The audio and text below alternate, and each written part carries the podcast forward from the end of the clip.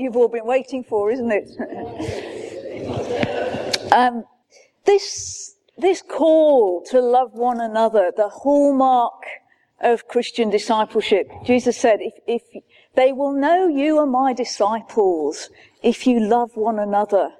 Uh, how do you really feel about that? You know, you get this idea, I think, that that the early church in, in their love for one another was a demonstration of, of what Christ was like and people were drawn to them. And it's this wonderful picture. By the way you love one another, people will know that you're my disciples.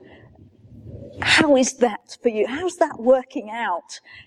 Do you feel like someone can look at you and see the love that you have for others and, and know this must be a disciple of Christ? How's that, how's that going? How are you doing? You know, the, the two greatest commandments that Jesus said, gave us, to love God and to love one another as we love ourselves. How, how are you doing in loving God? How are you doing in, in loving one another and, and in loving yourself? Little moment of honesty. Just I, you could turn to each other and discuss it, but I, I, I won't get you to that. I once was on a retreat, and um, we did a sort of little kind of. It was a bit of fun, really, and we asked people that question: How are you doing in loving one another? And we broke it down into what what are the ingredients of loving one another, and we sort of did this little graph. Um, so loving one another, what are the things involved? And, and we've looked at them, the, some of the, the one another's. So forgiving one another, bearing with one another, confessing your sins to one another, all what goes to make it, make it up. And then we asked people to rate themselves, you know, one out of ten, and to score how they were doing on all these different areas. And um, I think we kind of knew it was going to be an invitation to depression. And uh, And I, I, maybe it's just me, but I know sometimes, as Gary said, we read the scriptures and, and we're faced up with the reality of actually, I do quite often fall short and it, I'm faced with my, my own failings.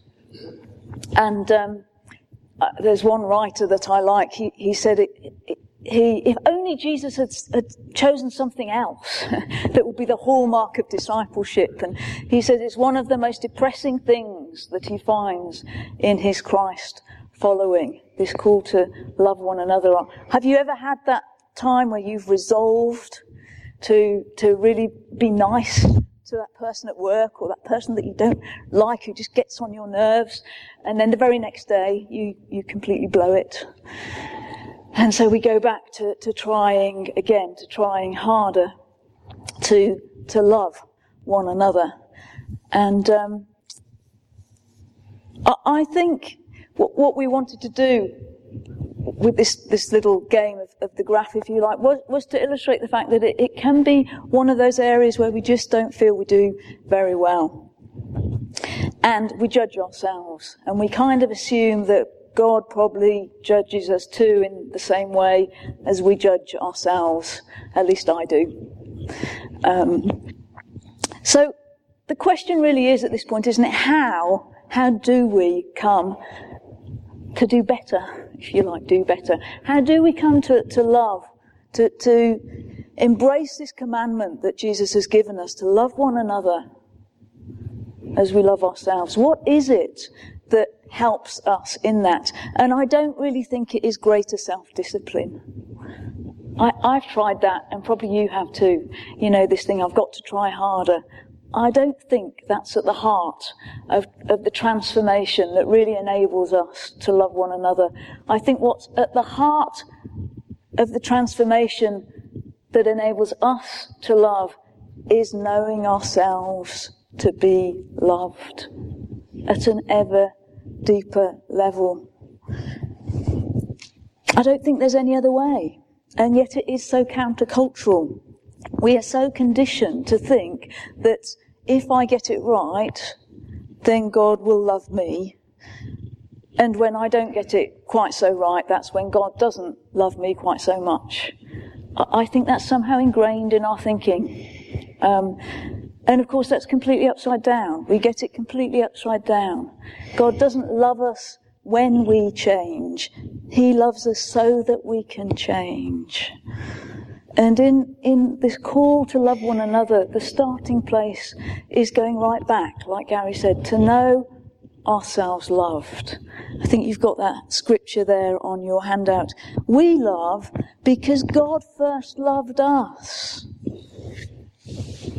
I don't think God wants me to try to be more loving. I think He wants me to absorb more of His love so that love then flows out of me.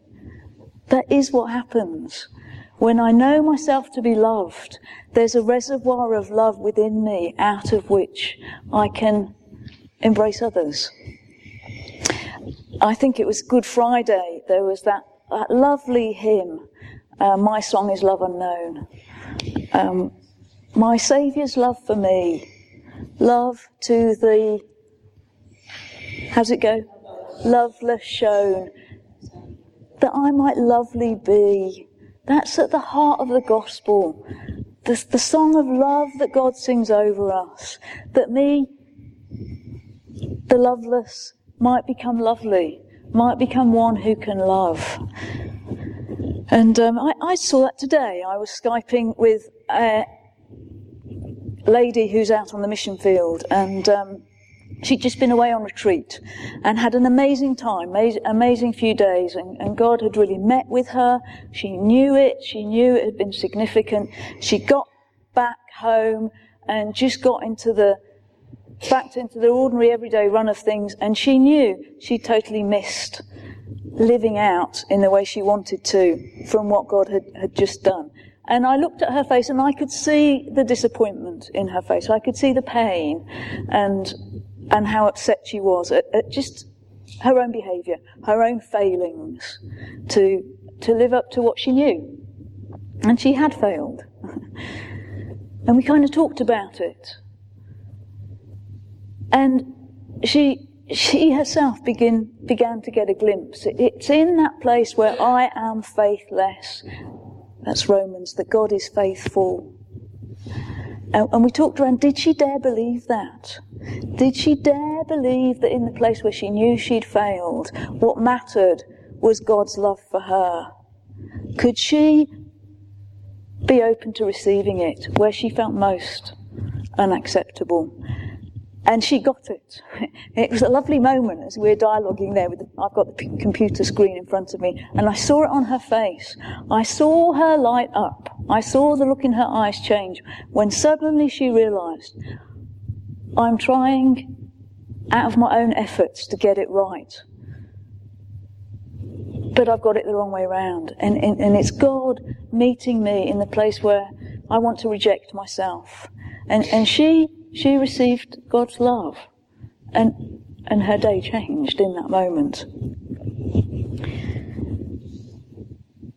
This guy, David Benner, um, that I was talking about, he, he says this embarking on the journey of Christian spiritual transformation is enrolling in the divine school of love.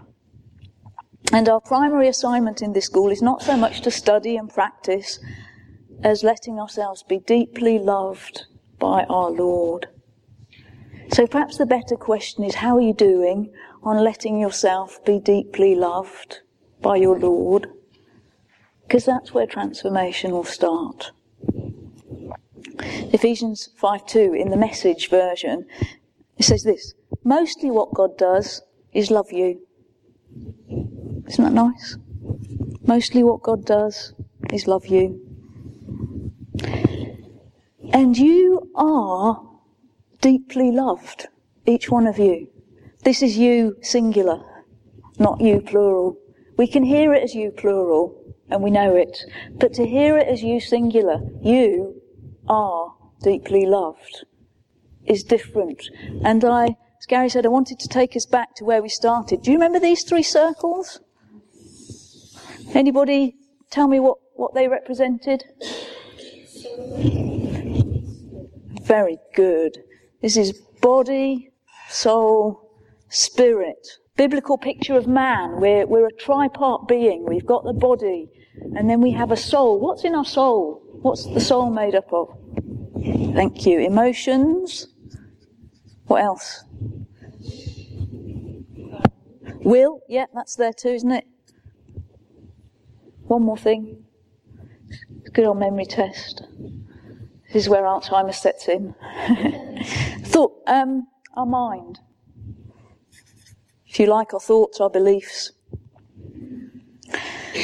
Um, so this is all of us. We've got a body, we've got a soul, and we've got a spirit. And we said at the beginning that the, the deepest part, the part that defines our identity in Christ is our spirit. So that scripture that, that Gary read out earlier, where the Father says, we, we, or Jesus said, I and the Father will come and make our home with you. Where does that happen?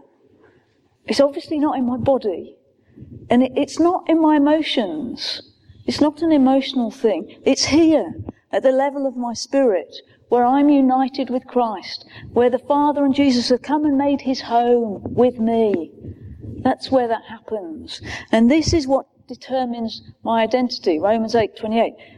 The Spirit of God testifies with our spirits that we are God's children.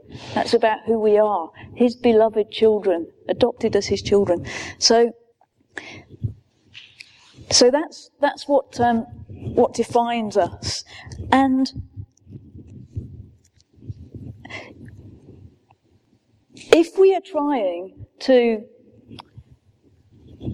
to, to know our belovedness according to our emotions, then that, that's not going to work. Because there's days when we know we're loved and there's days when it really doesn't feel very like it. And if we're relying on, on what our thoughts tell us, well, there's days when our thoughts even will, will tell us, yes, I, I know God loves me, but there's other days when it just doesn't work. It, it, they don't. They tell us, tell us a whole bunch of other things. And we collect, we connect more to some of the lies that we've believed about ourselves. And do you remember, um, do you remember this little sheet that we gave out? I was so proud. Avril's got it stuck on her fridge. Isn't that good? Truth is what God says. No matter what I feel, what I think, no matter what others think or what others say, truth is God's word.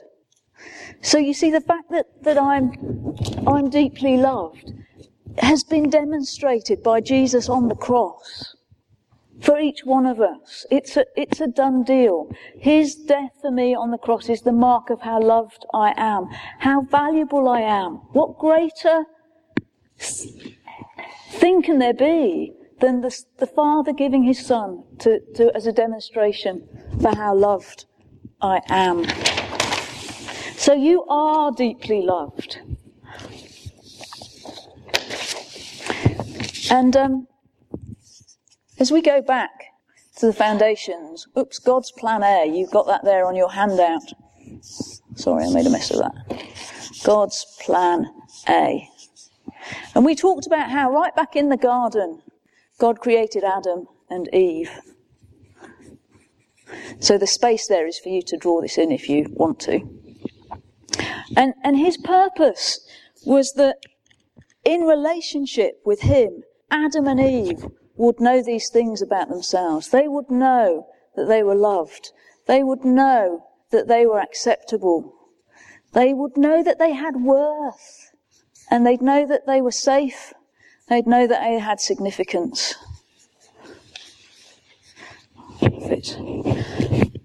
Because they were in relationship with Him, because the very breath of God had filled their lungs and they lived in in intimate relationship with Him. And his desire then was that out of that foundation of knowing themselves loved, knowing that they had value simply because they were, they could then share love with one another and share love out into family. And Adam could express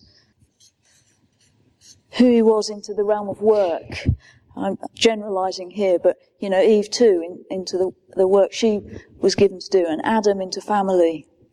And there, there could be this expression of love and life shared amongst his creation. But of course, we know what happened was the fall. And so they were cut off from life in God, weren't they? They were banished from the Garden of Eden. And they were then separated from God by their sins.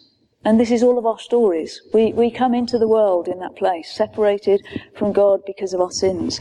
And all of these things we talked about become a huge question mark. Am I lovable? Am I acceptable? Do I have worth? Do I have value? And without this connection to God, where do we go to find out the answer to those things?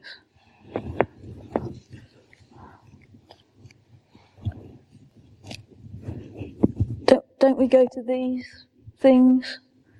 So Eve begins to look to Adam to tell her who she is. Don't we do that in our relationships? So I need you to tell me that I'm okay, and vice versa. Adam looks to Eve to, to tell her, and, and Adam begins to look down here to work, so that work tells me if I'm any good or not, and we begin to get into the whole competitive, com, um, comparing kind of lifestyle. And very often we see that situation where, you know, family need need to make me feel okay. I, I'm looking to my my siblings, my children, to, to kind of feed my own sense of self worth because we've lost this connection. So where else can we go? these questions shout and we have to find answers. So we go to these places. And often I can end up living with this unconscious demand that other people in my relationships tell, need to tell me if I'm okay or not. And that's what I'm looking for. Um, my sense of worth is invested in, into the friendships around me. Does this make any sense? Can anyone identify a little bit? Um, you see, until really well, let, let, let's leave it at that. God's plan B. What was God's plan B?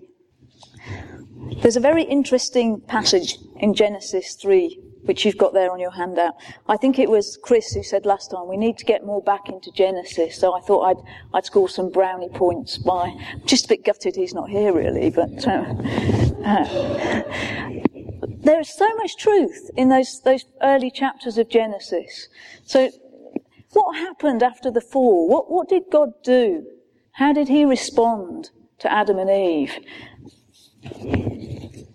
What you've got here is, I think, what we often call the curse that we're kind of familiar with, aren't we? What, what God, God's response. So, first of all, he curses the snake, um, which is the slightly earlier bit. But then look at what he says to the woman.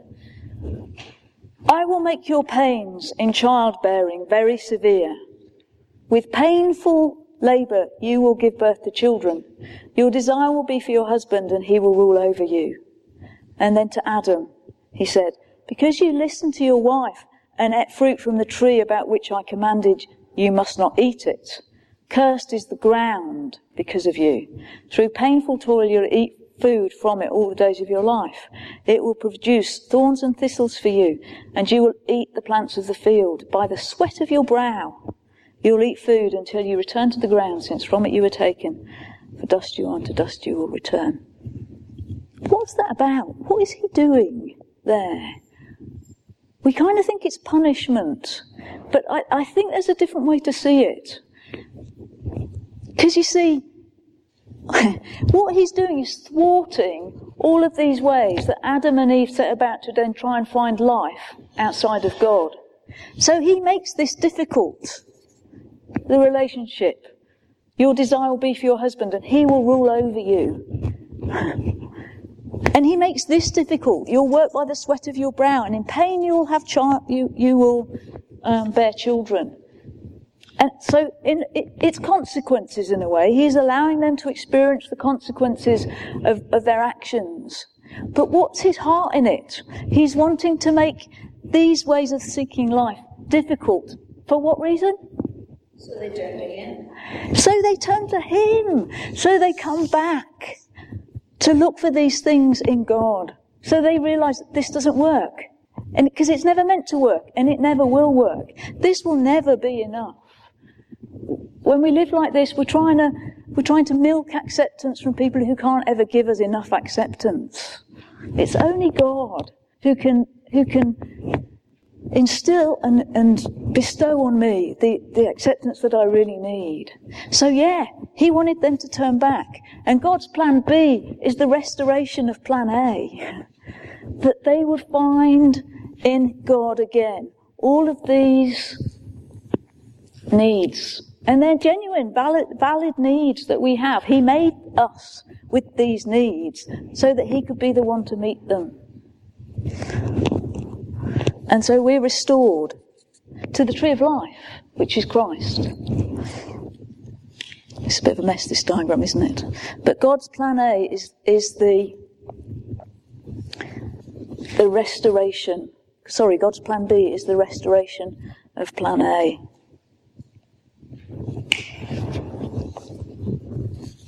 Does that make sense?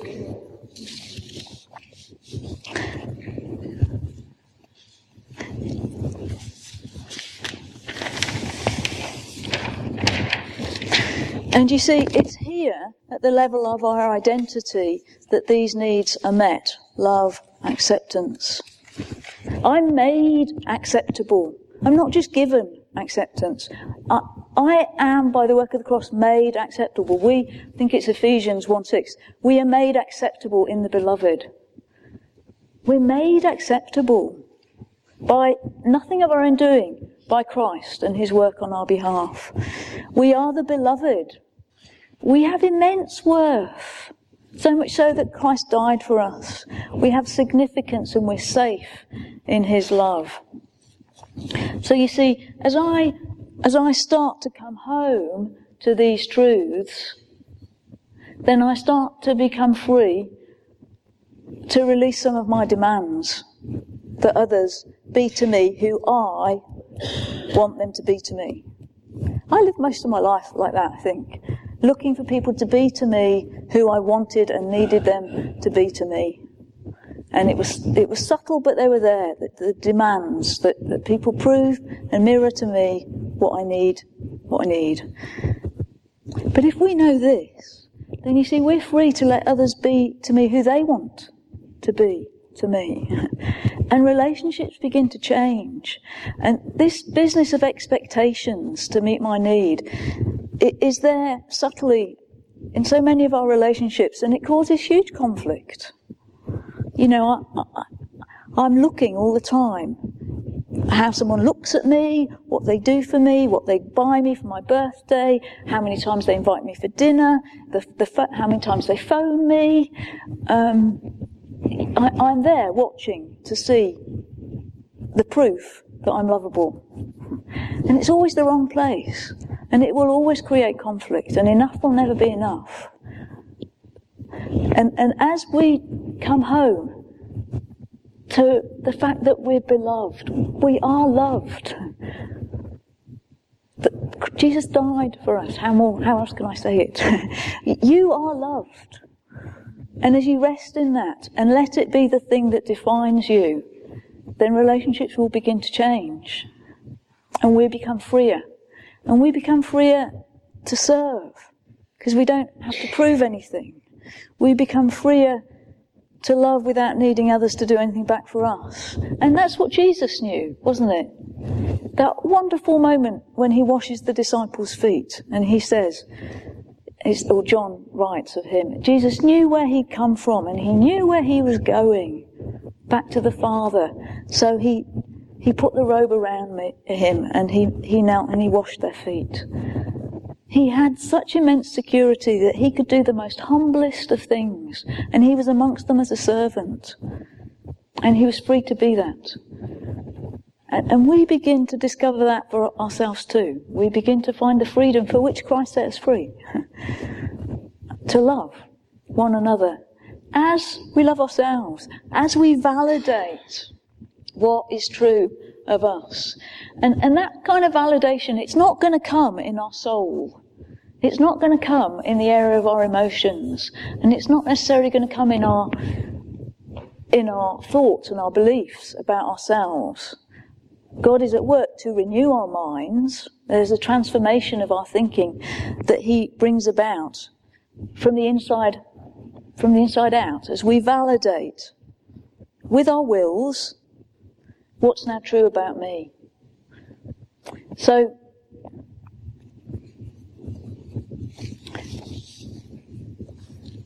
how does that happen? How, how does that begin to work itself out in our life? And you've got, I think, on the last, is it over the page? Yes. Um, this little title, The Gift of Misery. Probably not the gift most of us want to receive. But you see, I think this is the place where we really start to learn what defines us. Because on a good day, it's just easy to know that we're loved.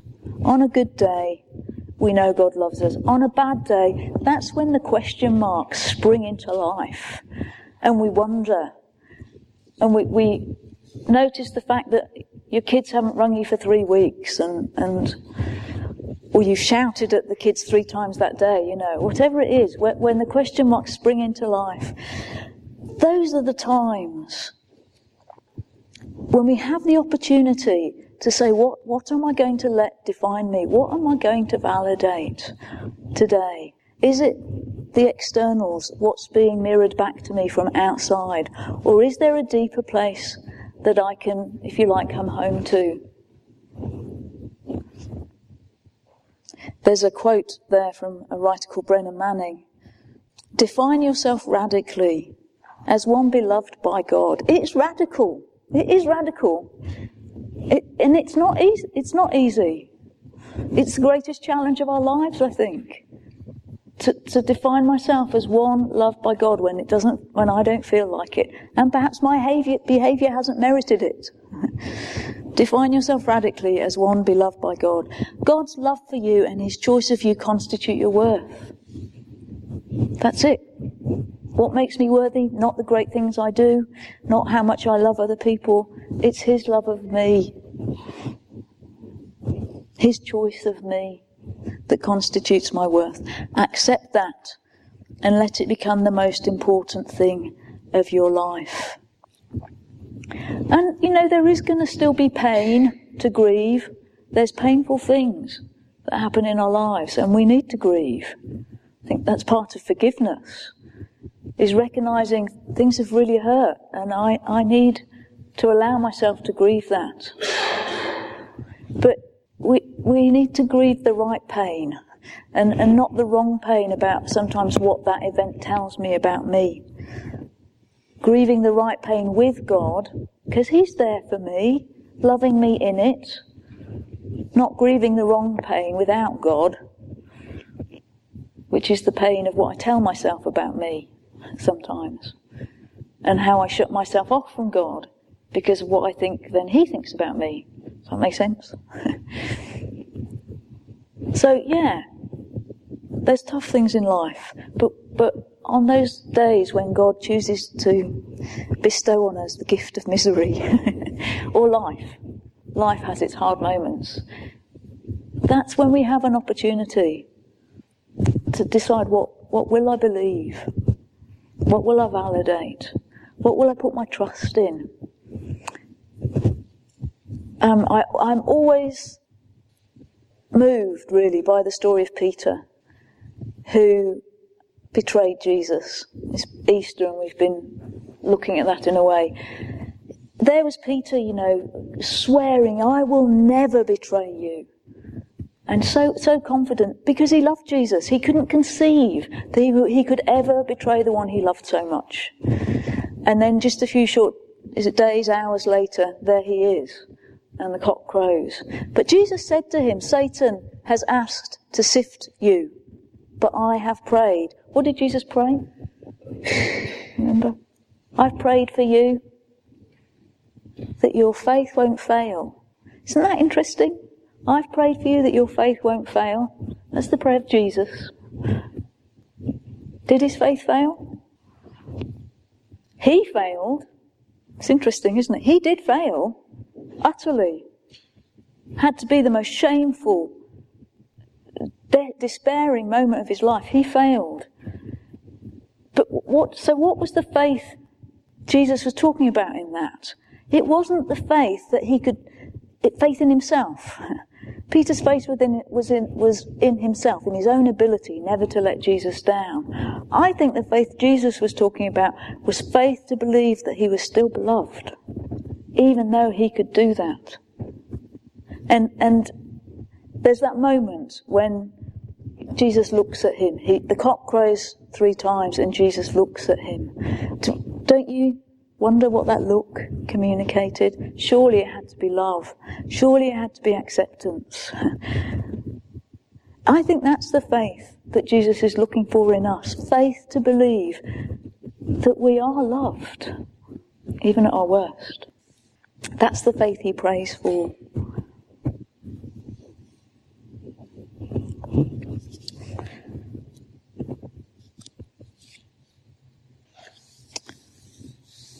So, in these last, we've just got seven, eight minutes or so, I, would like us just to sit. Um, we are sitting. I'd like to just lead us in a bit of a meditation, really.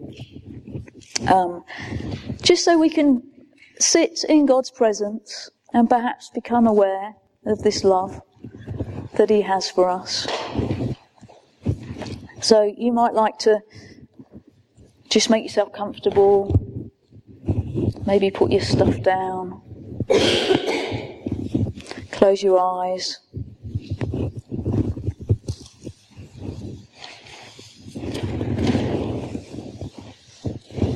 And just relax in your chair.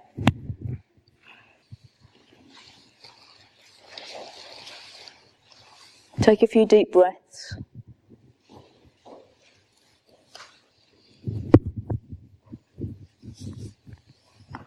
And just as you're sitting, notice your body.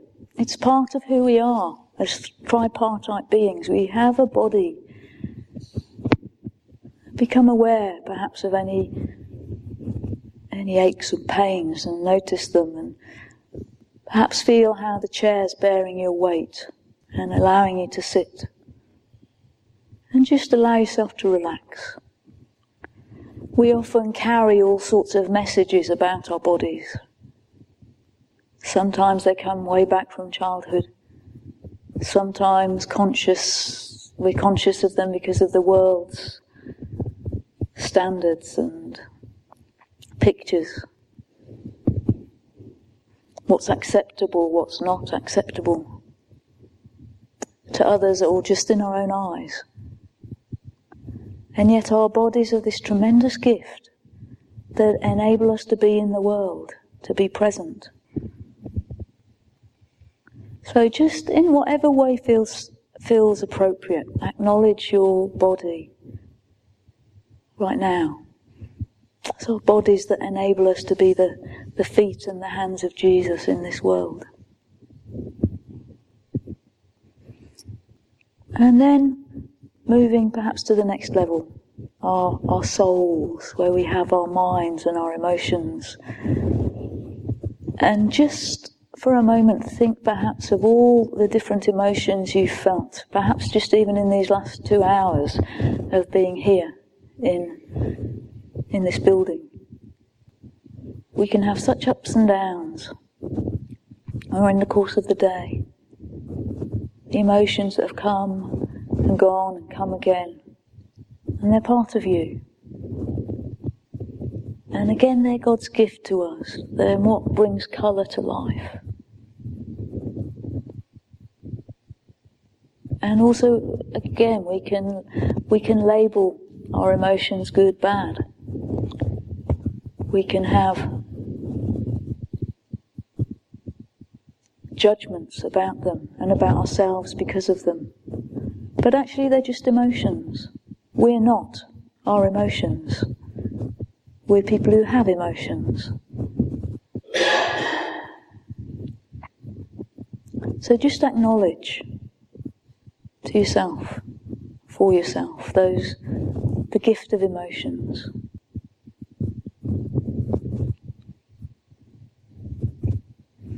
And then our minds, and again, probably all sorts of thoughts have come and gone, even through the last few moments, the last hour, the last couple of hours. And again, we can carry all sorts of messages about our minds. But we're fearfully and wonderfully made. Our minds are incredible. Scientists haven't yet plumbed the depths of all that our minds can do. And again, it's part of God's gift to us. So just acknowledge the gift of your mind a moment.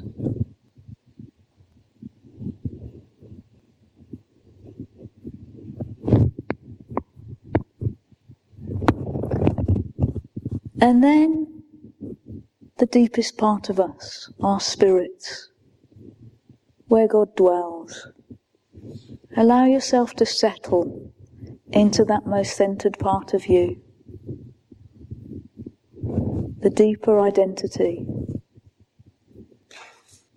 where God's Spirit testifies with your spirit that you are His child.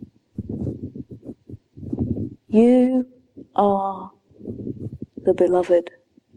You have been made acceptable, complete, nothing lacking. The fullness of the Godhead dwells in you. Jesus and the Father have come and made their home in you. And that's what most deeply defines you. So let's just rest in that place for a, about a minute and then I'll pray and close. Father, thank you that the cross has brought us home. We've become estranged in so many ways from you, from ourselves, from one another, and the cross brings us home, home to ourselves, to our true selves, home into the body of Christ, home into true sonship and true daughtership, and home to love, home to being the beloved. Would you remind us as we go from this place into the rest of the week, time and time again, Lord, would you remind us of this place we can come home to. We can't do it for ourselves. So we turn to you and we say, Lord, do for us what we can't do for ourselves. Time and time again, do for us what we can't do for ourselves. In Jesus' name, Amen.